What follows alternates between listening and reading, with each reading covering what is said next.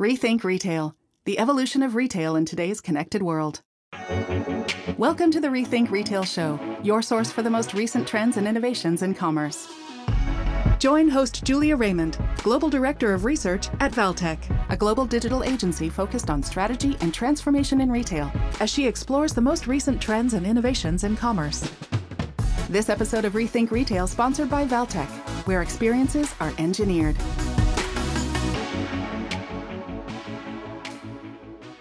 Hey everyone, thanks for joining today.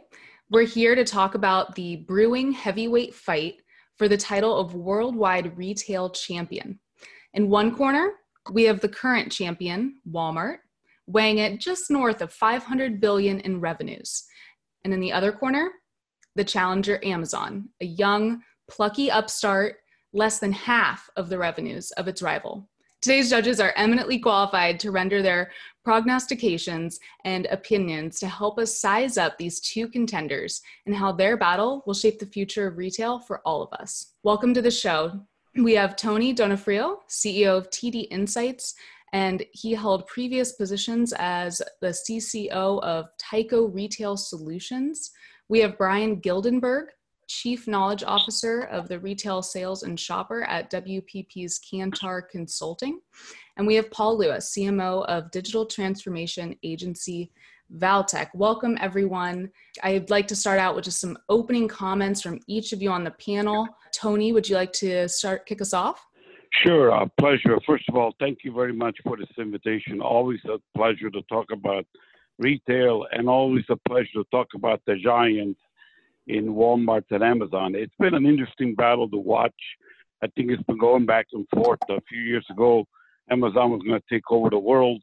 I think things have changed. So I'm looking forward to discussing how that's changed and where it goes from here. Excellent. Well, we're happy to have you. We're super excited to chat about too. Brian, did you want to have an opening comment just in general? Yeah, I'll probably do two. One, I think it's important to remember that Walmart and Amazon together are less than 15% of global retail. So it's always helpful to put this into context. You know, there are several hundred thousand people that work for Alibaba that might object to the World Championship of Global Retail being given to either of these companies, which is a different topic for a different day. I do think that the second thing, though, I do think it's important to understand that as Amazon's reach broadens, particularly in the US, which is really the key geography in which they intersect, these two companies intersect, you are starting starting to see, obviously, at a direct competitive environment, them overlapping, but also from just a pure shopper expectations perspective. I think Amazon and Walmart are both rivaling to be the baseline of shopper expectations in the omni-channel world.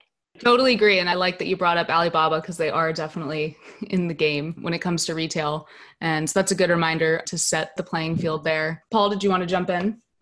Yeah, I, uh, first of all, I think great opening comments. I think that what we've seen up till now is there's been a lot of blue ocean. Amazon's been able to to grow its business, you know, very rapidly without running into having to take Walmart on head to head in uh, physical retail. And likewise, I think physical retail, you know, still by far the dominant uh, form of way people buy products today, has not had to overly worry about what's happening in the online world. But I think we all see that those uh, those two ships are on a collision course uh, I, I, think that what we'll get into the discussions today is that for Amazon to continue to meet the growing expectations of its consumers across uh, a variety of needs, their grocery needs, their, their immediate delivery needs, they're going to have to expand their physical, uh, distributed physical base. And I think likewise, um, Walmart can't uh, continue to, to be primarily on only the physical side. They have to succeed and win and continue to grow market share in their online uh, sales. So these two are definitely on a collision course, and it's going to be interesting to see what happens next. Great. Thank you, Paul. All very good comments to kick us off. So I'm just going to jump right in. Um, starting off, so Amazon CFO recently said their new one day shipping initiative is going to be groundbreaking for Prime customers. But we see now that Walmart and Target they're already offering the two day shipping, they're doing free pickup, free returns. With that in mind, do you think the Prime membership at $119 a year um, will still entice customers to remain loyal to Amazon as much as they are now? I can start if you like. Uh, my view, I think the one day shipping is just a stepping stone to getting faster and faster. Somebody mentioned Alibaba earlier. If you look at China, they're already looking at six hours shipping or 30 minutes for fresh food. So it's going to get faster and faster. And I do think that's, uh, that that last mile is an important milestone for all of them to strive towards. Uh, but but to me, it's just one of those milestones. I'm not sure if Walmart doesn't have enough of the, the third-party sellers or products that uh, Amazon is online. So until they catch up on some of that, some of this is a battle more in terms of positioning versus actually how the battle is being fought in the field. Yeah, I think um, I'll build on that a little bit. I think I think Amazon, practically speaking, Amazon's been at one day shipping for a while in a number of markets for a number of Prime members. So Amazon's pretty good at choosing when to announce things versus kind of doing them at a slightly different speed. Um, I also think that yes, eventually the other advantage that obviously that Walmart has in this battle is that you can already go online to Walmart, and if you need something today, it's actually easier to do that on Walmart than it is at Amazon because you can just go pick it up. Uh, whereas Amazon doesn't really have that capability. So I do think that the I think you'll see, yes, on balance, the speed for home delivery is going to continue to get faster. Um, there are a lot of American consumers that already don't want to pay for a Prime membership. They'll solve the problem of the last mile differently than uh, than Prime members who do. But our our data would suggest it's about a 50-50 split right now. About half of all American households have a Prime membership. About half don't. Uh, that number's been plateauing. So our guess is that'll plateau somewhere in the high 50s. Um, so you'll have a lot of people that don't have a Prime membership that shop differently, and uh, and that you'll have a lot of people that are that will solve the last mile problem and speed that trade-off between speed and cost in a lot of different ways. Yeah, I, I think it's the same thing. I think we'll see this one-day shipping as kind of a blip on the radar as we transfer to uh, you know same day delivery of, of products. Uh, so uh, I don't know how long that will hold, but I think as we look at same day delivery products, what's going to continue to erode uh, the Prime membership is that uh, people will want their their grocery, their perishable products. Um, and as they see that whoever their perishable supplier is also has the same things that Amazon has and can offer them the delivery services without the Prime membership costs, that's going to be a, a big attractor for them and a detractor for Amazon Prime members. Yes, except that the over the overwhelming percentage of people in America get their perishables from an outlet that doesn't sell anything like the range of general merchandise that Walmart does. Most of them still get their perishables from a supermarket. So, so if I'm a if I'm a Kroger shopper, the, the, the perishable solution that Kroger comes up with, whether it's uh, online grocery pickup or whatever home delivery, they're not going to have the same platform to be able to get me access to the the non-perishable product that I need that Walmart does. So then that's one of the things I think it's important throughout this whole conversation is that you know the Walmart Amazon's you know show, Clash of the Titans story is a fun one, but in real life the American retail ecosystem is much more multipolar than that. Great comments. Well, I will uh, uh, continue on to the next question that kind of builds on that. Uh, so Walmart took a jab at Amazon after they made that announcement, uh, which Brian, you said they've kind of already been doing it, but they know when to announce. they said with one day free shipping without a membership fee, now that would be groundbreaking. Stay tuned. So can you guys expect Walmart in the near future to be offering no cost one day shipping? Yes. Yeah. I think they, they have that capability. I no, think consumers will, will drive a lot of this. There will be a threshold that all these companies will reach where the consumer will say 119 is enough or a number much less than that, and they'll have to adapt. You're seeing that in parallel industries like iPhone, where they've reached a plateau where somebody's not going to spend that much money on a phone. You'll see the same thing, consumer services, and you'll see others again jumping in to set prices that are lower. And again, again, I'll, I'll, go back to China. In China, most of the deliveries are free, even for the ones less than one day. Yeah, I think um, you'll see that there's just a switching cost. So if you look at the cell phone, uh, mobile phone battles, service battles in, in this country uh, for some time, is eventually you get comfortable with the carrier you're with. And so to create switching costs, you have to create a lot of incentive. I think that Walmart's going to be willing to take a loss on those shipping uh, to pull members away from Prime to slow the growth of that. I think it's already slowing, but to, to, to further slow the growth and to accelerate their own growth in, in online. Uh, Walmart also has to show that they are a dominant uh, online marketplace so that they have uh, more products and more competition in their marketplace uh, to be competitive. I mean, we're talking about, on one hand, the delivery aspects of your shopping, but another huge aspect is selection. How many different products do you get to choose from uh, to find the products that you want? And so Walmart has got to show that its marketplace is uh, is just as competitive, just as large, and has much as much opportunity as Amazon's. And so to do that, they're going to take, a, I think, a loss for a while uh, on the shipping costs uh, to to drive that business and to drive that switch over to their marketplace accelerated. I think the other thing that Walmart's gotten smarter about is with partnerships with you know what I always call the two noun companies like DoorDash and Postmates and you know, Goat Plane and whatever. I mean, whatever those two noun companies are, those two noun companies all have access to much cheaper capital and a much different economic expectations than Walmart does. So they can partner with those companies. They can, you know, quote probably systemically underpay those companies because those companies are looking to gain velocity and critical mass for the whatever rationale their investors are using to frame up the narrative around those businesses. So I think they've gotten much smarter around how to tap into what Scott Galloway calls the cheap capital marketplace uh, to help solve this problem. I expect to continue to do that. We're going to come back to this idea of marketplace, but I I'm already going to queue up now that I think that the notion that Walmart needs to have the same breadth of assortment as Amazon does in the marketplace. I just I don't I don't think one I don't think it's possible. Two I don't think it's true. But um but we'll we'll come back to that. So. Uh, I, and I agree, and I do think that the big battle is going to be over grocery. That is the biggest sector worldwide, and Walmart already has basically uh, 90% of Americans within 10 miles of a store. So the perishable battle they can fight because of their massive infrastructure that they already have in place. That's true. Except that I'm within 10 miles of a Walmart, but I live in suburban New Jersey, and on a, on a Saturday, that can be like a three and a half hour drive. So, not as much it's all relative. But, um, Great. Well, you guys brought up two good points. We're definitely going to move on to talk about grocery in a minute and also marketplaces. Um, just to wrap up, kind of uh, on the topic of shipping, throwing Target into the mix, obviously they are much smaller in terms of revenue. Um, and physical stores. But they already offer same day delivery um, and they partner with a company called Shipt, like Brian, you were mentioning.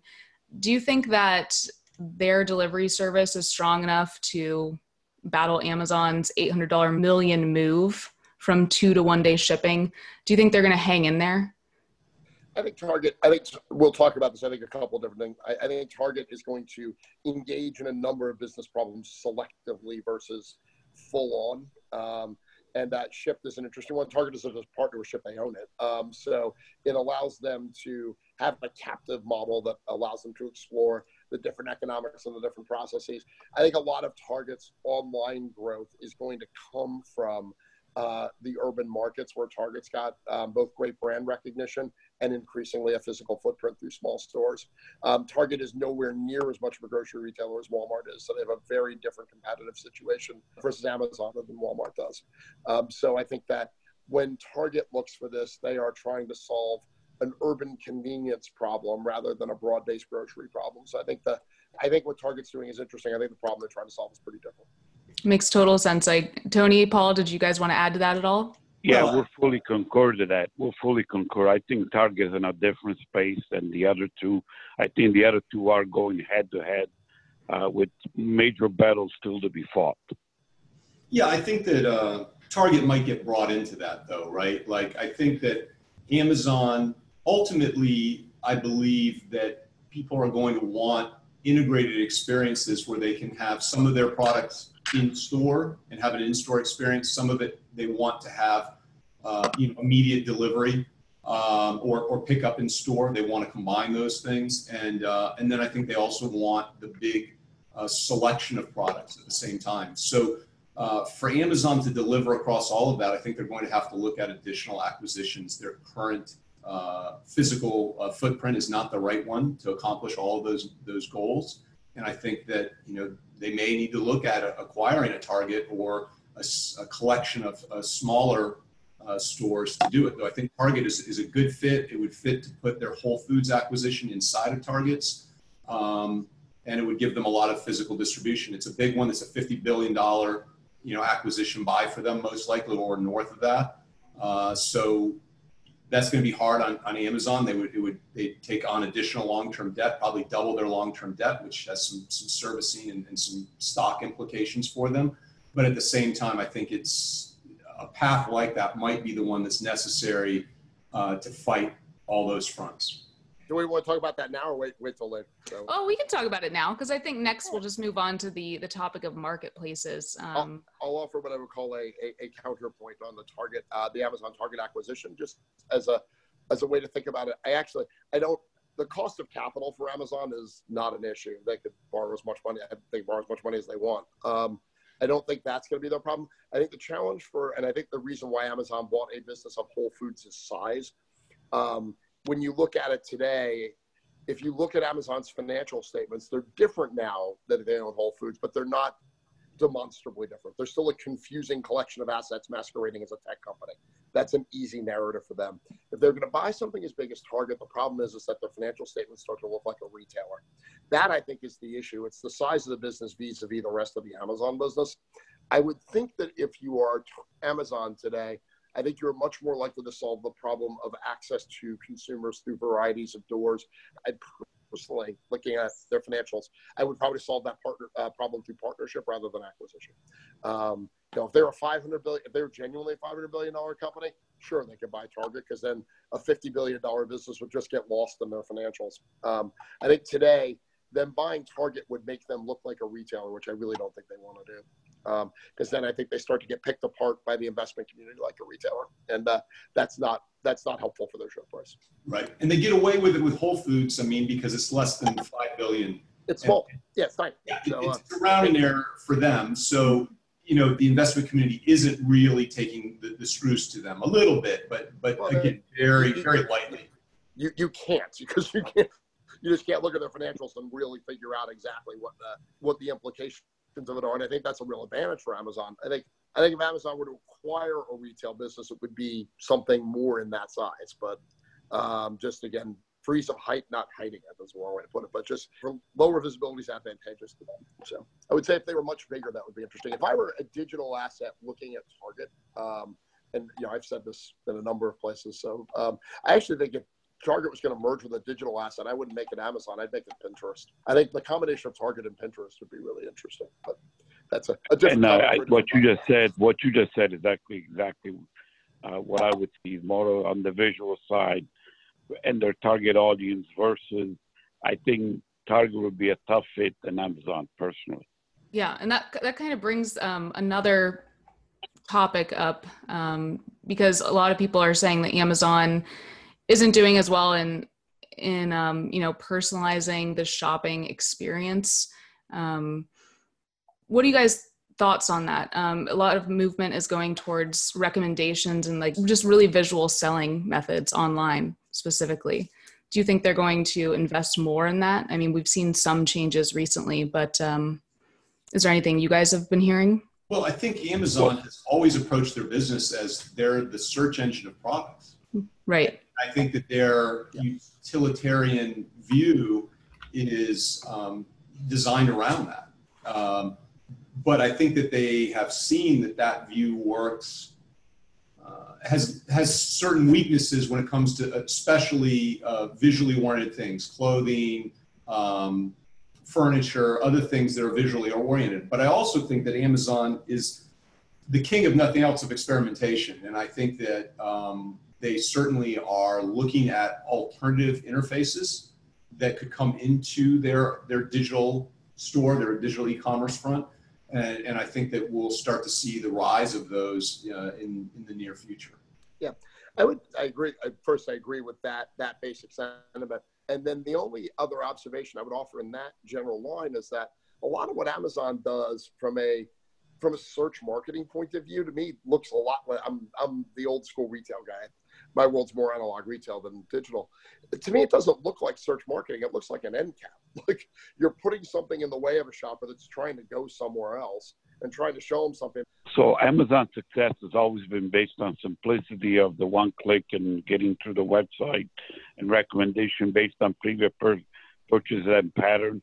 That is something they've repeated worldwide. It works in some markets, it doesn't work in others.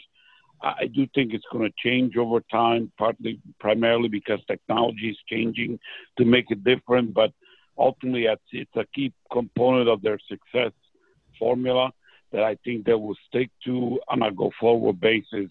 It will get enhanced, but it's what made them successful. It's core to their formula. Yeah, that's a that's an interesting perspective too. You're saying that if they changed it too much, it it might take away from the the value they've created through that approach. Correct. Yeah, I think it's going to be a bit of a, uh, a Swiss Army knife approach. I think you're going to find they're going to always stay with that search engine layout format uh, that allows people to very quickly uh, search and sort by, by reviews, by brands and products um, to, to find against a wide assortment, a wide array of things. But I think that you're going to see an extension of that that is much more experiential. Um, and there will be options that you can get into uh, and you can transform your searches into more experiential searches. I also think that we're going to see uh, a growth of artificial intelligence recommendations where you have um, intelligent shopping assistants that are you know looking at what you're looking for and making smarter recommendations as to what it is you probably want to see. Yeah. And you've seen some experiments in that space with AR and VR. So they've tried different things to see how far they can extend the model. So that will continue. But ultimately, you, you do want to leverage your core strengths going forward. I think that's right. I think the other thing is I think Amazon's gotten very Amazon's very good at what I would call linear. If you like this, buy that algorithm. Algorithming. Right. Um, the rest of it's pretty, and this is one of the interesting challenges Amazon has in grocery. They're not particularly good at selling baskets of things. Um, you know, if you want to buy 20 things on Amazon, it takes exactly 20 times as long as buying one thing. That's not ideal for a grocery shop. So that's one of the that's one of the really interesting issues Amazon's going to have to solve for, whether it's through data or I think it's a combination of data and user experience, which is to get better at selling multiple things more quickly. That's interesting. So they're they're not as good at bundling products in, in terms of experience, but then they bundle uh, so many things into their Prime membership. Seamless. Yeah, they don't really they don't really bundle them as much as like I'm I'm I'm sitting at my mother mother-in-law's house. We're in the process of moving her at the moment, and uh, this house isn't bundled. There's a lot of things next to each other, but I don't know that I would describe it as bundled at the moment. So it's like there's, there's a lot of things unrelated things that are bundled. Yeah. yes. Great. Well, um, let's see moving on to grocery. Um, so the online grocery industry is struggling to catch on in the US with just 3% of grocery spend occurring online is the stat we pulled, um, where it's like 10 to 15% in UK and South Korea as an example. Why do you guys think that is? What's the big challenge? Geography. So we'll just, we'll start there. I think, um, I think the, I think the, geog- the the distribution of purchasing power in a place like Korea or a place like the UK, you know, so much of the UK's economy uh, at the moment is London centric. So, like 45% of the UK's GDP is within 25 miles of a pole in downtown London. If you oh. put two more poles up in the northwestern part of the country and uh, somewhere loosely in the middle, you'd have about 70% of the GDP of the country. So, then 25 miles of one of three poles. That makes it easier to master a delivery model that's based on a centralized logistics model in some form of some form of last mile solution. Um, I would say the market that's probably most parallel to the U.S. Um, and Korea is obviously the same. Um, I just I just think the, the, the geography of the U.S. from a last mile solution point of view for perishable foods is a really daunting physical problem to solve. and then I think you build into that if you look at how that problem got solved. I just think the U.S. retailers so far haven't approached the problem the way that the one market in the world that has ge- a geographically dispersed population, but a relatively high e-grocery sales, France shares France, and France has been able to solve that largely through click and collect, largely by the retailers buying up more convenience locations and using them as pickup points in a model called Drive. The problem in the U.S. is one, nobody's really had the appetite to do that, and two, those physical locations are just owned and zoned differently. So I think there's been a logistics issue um, that's on the on the table there to start with. I don't. I think there's a lot of talk around Americans are really choosy about their perishables, blah blah blah. I just don't think that's really. I certainly don't think they're more choosy than French consumers, so that's probably not right.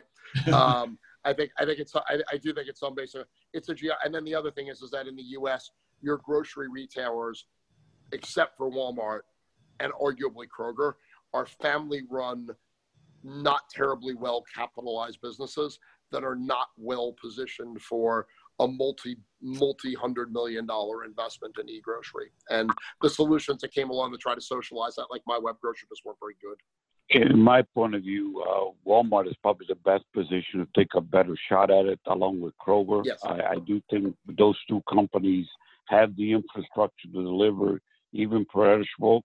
I think some of it is they think they're going on the extreme in terms of self-driving robots and self-driving cars versus solving the problem. How do I get the perishable to you now and not wait till all the rest of the infrastructure actually catches up? I do think that is the critical market. Uh, again, not just in the U.S. but worldwide, that has to be solved. Just because there's so much of the spending that goes into grocery. If you look at the global top 250 retailers, only 10% of those revenues are apparel, 66% is in the grocery space, uh, and there's still a ton of investment going into that. So it needs to get solved. And I, I do think if you listen to Walmart, that's what they're trying to solve. 56% of the revenue of all of Walmart comes from grocery. And then you see all the investments that they're making now in terms of how to make it easier to click, click and collect, how to make it easier to actually choose and pick up uh, your groceries uh, at, at, your local store. That is an that is that they've understood. That is a leverage that they have over Amazon, and they're aggressively trying to figure out how to scale before Amazon figures out who they got to buy and how what do they have to do to get even close to the infrastructure that our Walmart can bring to the table. Yeah, I agree. I think Walmart is the, the farthest ahead here. Uh, and I think that even they would admit that they're in the you know, infancy stage of, of this, of, of figuring it out. Uh, you know, how much is it that uh, it's uh, uh, click and collect? How much is it actual delivery? Who do they need to partner with? How do they do that? But I think that, you know, a lot like um, you know, if I were to go back to Microsoft's challenges over the years, you know, at one point Netscape was going to dominate the internet, and then I watched Microsoft rally and uh, and go from having less than 10% of market share of browsers to bring that back up to I believe 93% at, at its peak. Um, and I think that we're seeing the same thing with Walmart. They're not going to be caught flat-footed again on this online thing. I think they're investing heavily and smartly and running the right tests on, you know, how do we get people to engage with us on in grocery, in, in perishables. Uh, and uh, I think the knowledge they're gaining from that, uh, which I think they're the leader on, uh, is going to propel them to the next stage, which is going to be, you know, even more impressive. And Walmart's managed to do it without getting arrested for antitrust violations like Microsoft did when they were. Another important distinction, right? I was, was going to say, I, I, you heard it here first. yeah, really. Yeah here's the strategy. And, and I don't think I don't think Whole Foods is going to get them there just based on what they've done yeah. so far in terms of uh, of the retail. That's why they've announced or semi-announced that they're going to open a, a, separate grocery chain. And again, I'll go to China as the parallel. Alibaba is planning to open 2,000 grocery stores because they would like to get you your cooked food or perishables or your cooked food in 30 minutes or less to your home. So there, there is there is a, there is a model out there because of exactly what was said earlier. The U.S. infrastructure will take some work, but it is something to strive for based on the importance of that market segment.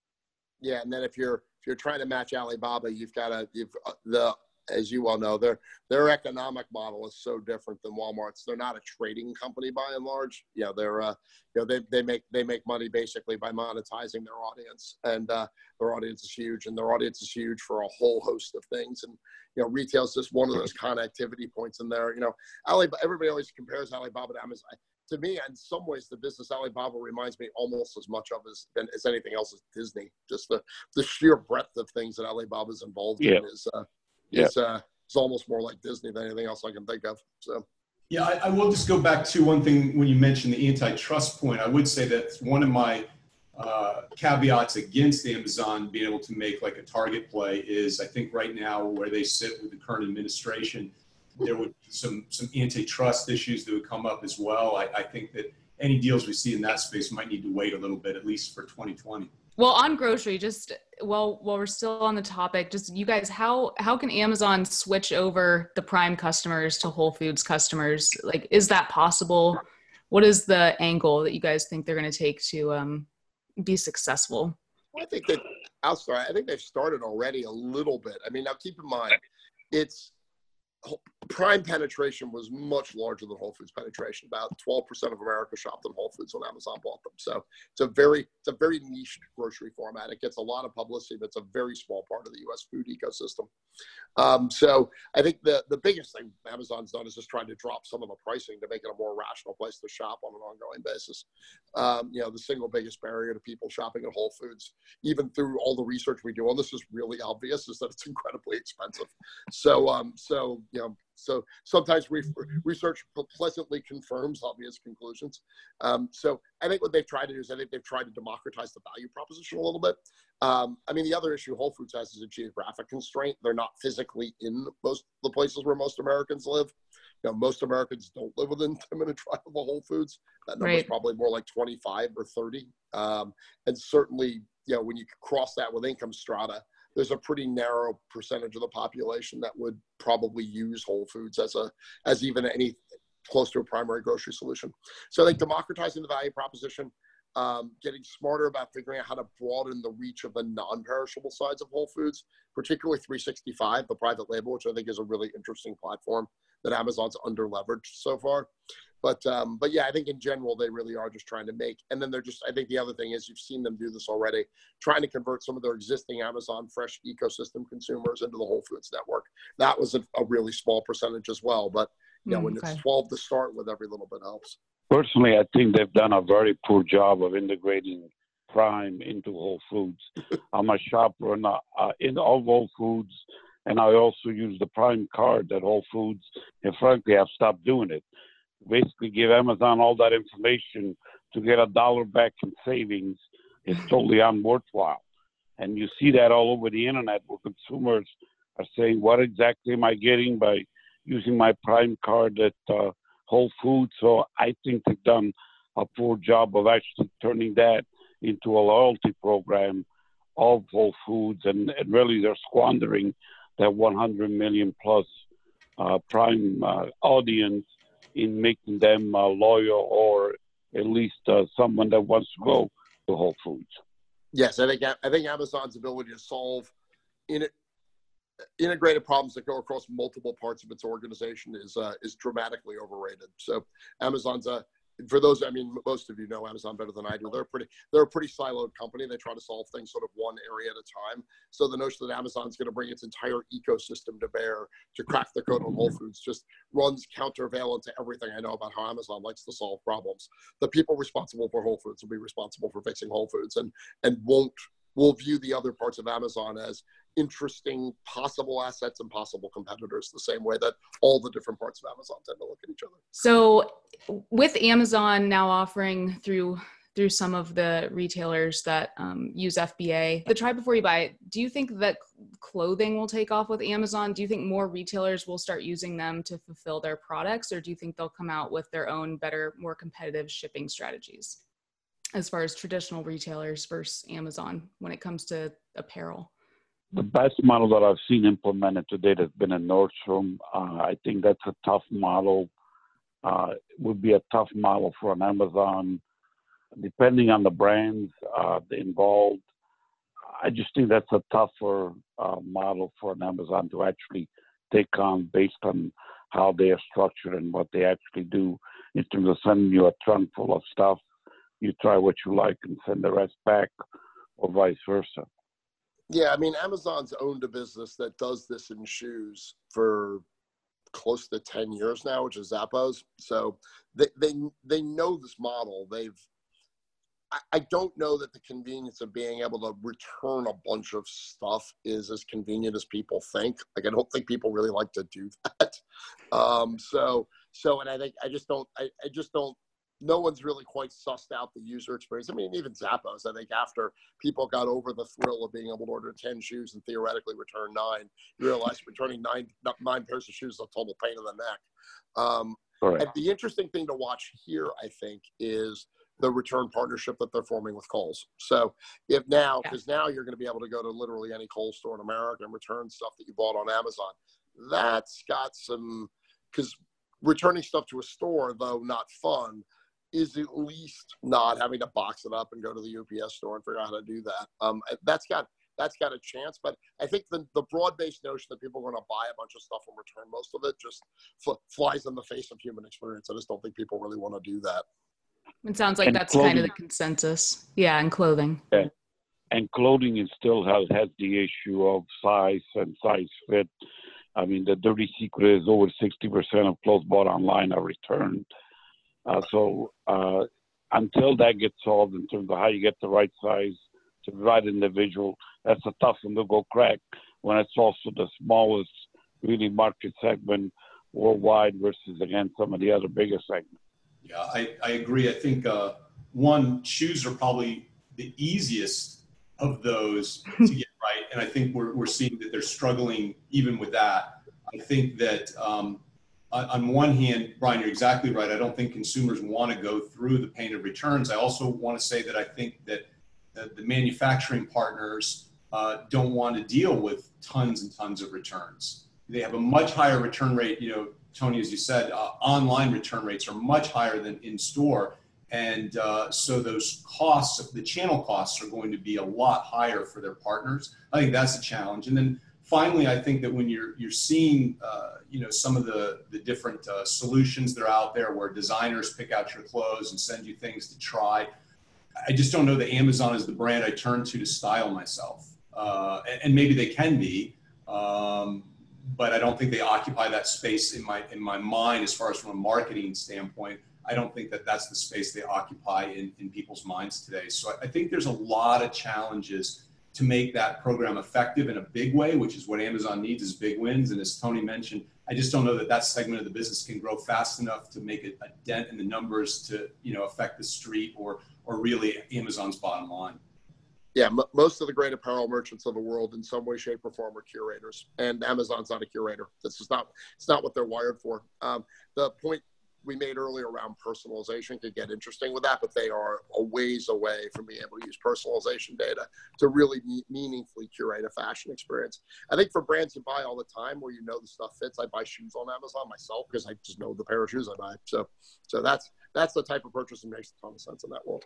Great. Well, thank you guys uh, for all of your insights today. It was a pleasure having you, Bryan, and you, Tony, and Paul on the call today as a panel. This was the the first panel we've done, so uh, really exciting, and I think it worked out really well. So thank you guys for joining. Thanks. Great. Thank you very much. This was Have very a great pleasure. weekend, everybody. Thank you very pleasure, much. Pleasure talking to y'all. Great. Thank you. Bye. You've been listening to Rethink Retail. For all the latest news on commerce and trends, join the discussion. Rethink.industries